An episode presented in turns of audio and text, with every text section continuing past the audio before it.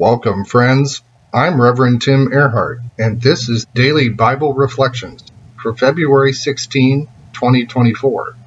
Today's New Testament lesson is from 2 Timothy chapter 4, verses 1 to 5. Speak the good word. I'm giving you this commission in the presence of God and of Christ Jesus, who is coming to judge the living and the dead, and by his appearance and his kingdom. Preach the word. Be ready to do it whether it is convenient or inconvenient. Correct, confront, and encourage with patience and instruction. There will come a time when people will not tolerate sound teaching. They will collect teachers who say what they want to hear because they are self centered. They will turn their back on the truth and turn to myths but you must keep control of yourself in all circumstances. Endure suffering. Do the work of a preacher of the good news, and carry out your service fully. Common English Bible. This letter from the Apostle Paul to Pastor Timothy was the last writing he ever crafted. Soon after sending this, according to historical tradition, Paul was martyred for his faith in the city of Rome, having been imprisoned there for two years. The letter contains some final words the apostle wanted his young protege to know that were important to him. Paul left Timothy with a sacred charge to proclaim the gracious message of God, no matter the time or circumstance, with all the divine patience spiritual exhortation that the Lord gives. The simple commission of Paul was to preach the word, proclaim the message, spread the good news. Paul called on Timothy to speak the word that God has spoken, the word passed on to him, first through his devout mother, then from his mentor, and finally from all the apostles. It's a unified message of sound teaching concerning the person and work of Jesus Christ. God breathed and committed to all God's people who respond to the message in faith. The responsibility is to not only hear the message, obey it, and guard its truth. The charge is to speak, to lift one's voice and proclaim the message with confidence and without fear because it is always open season on the proclamation of the gospel. I don't know what sort of picture this evokes for you to preach the word. Maybe you envision a preacher behind a pulpit in a church, or a guy with a bullhorn on a street corner, or an obnoxious coworker who takes any opportunity to puke the gospel onto another person or some other picture which may be foreign to you. Please let me assure you that the Apostle Paul was not talking about any of those sorts of scenarios. The image is one of letting out something which is already inside of you, burning to come out and be heard. It is to be so full of the life of Christ that the words which come out of you are filled with that very life a message of grace, redemption, hope, forgiveness, love, and communicated in a way that also reflects the person of Jesus. An affect, gestures, posture, and tone of voice that resonates with another and is winsome, not annoying. The person who proclaims the message of Christ does so, does so in order to convince, encourage, rebuke, inform, and love. The messenger tells what another needs to hear and not necessarily what they want to hear.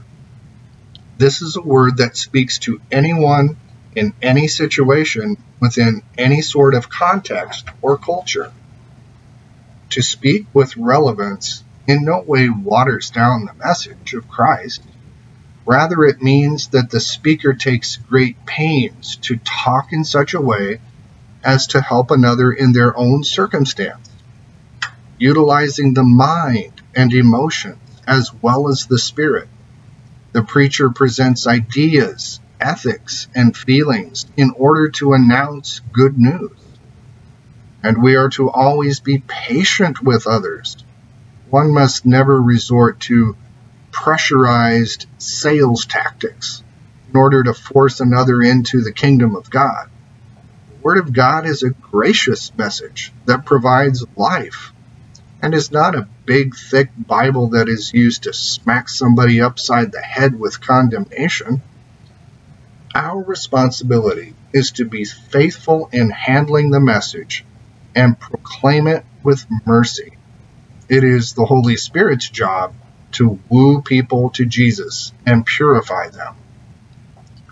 Don't throw all over somebody a bucket of judgment as if you are acting for God impatience, impertinence, impoliteness, and being impetuous all belong to the devil's imps and have nothing to do with announcing good news of great joy for all the people.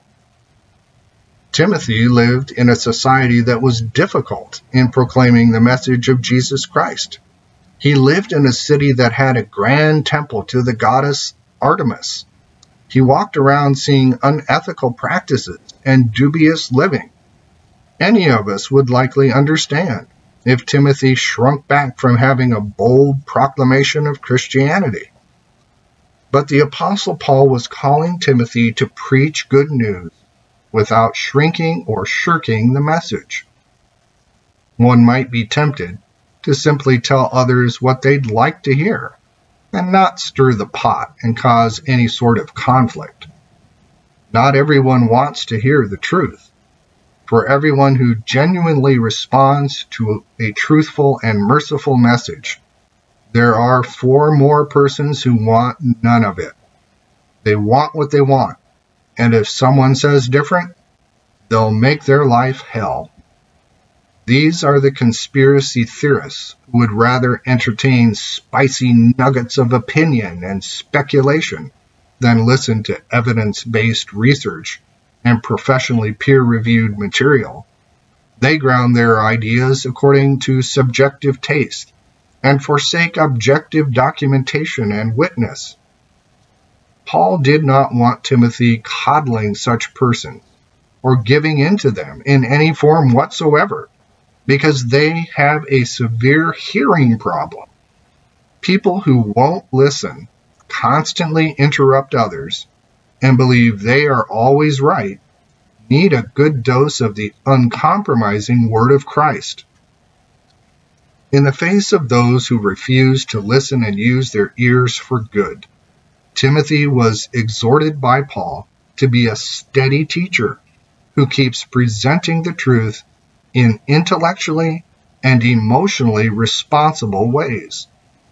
Timothy may have to endure suffering and put up with a bunch of simpletons giving him a hard time, but he was never to back down from sound and solid apostolic teaching. It's important that we all maintain a sense of emotional calm and intellectual soundness amidst all the crud within a given society. The believer is to avoid a discouragement that leads to abject silence. Let us not be deterred from saying and doing what is right, just, and good. And let's make sure that in the words we say and the behavior we display, there is the very life of Jesus Christ oozing out of us. There are more than enough bad words being spoken every day. Let's instead speak the good word, full of grace and truth. Soli Deo Gloria.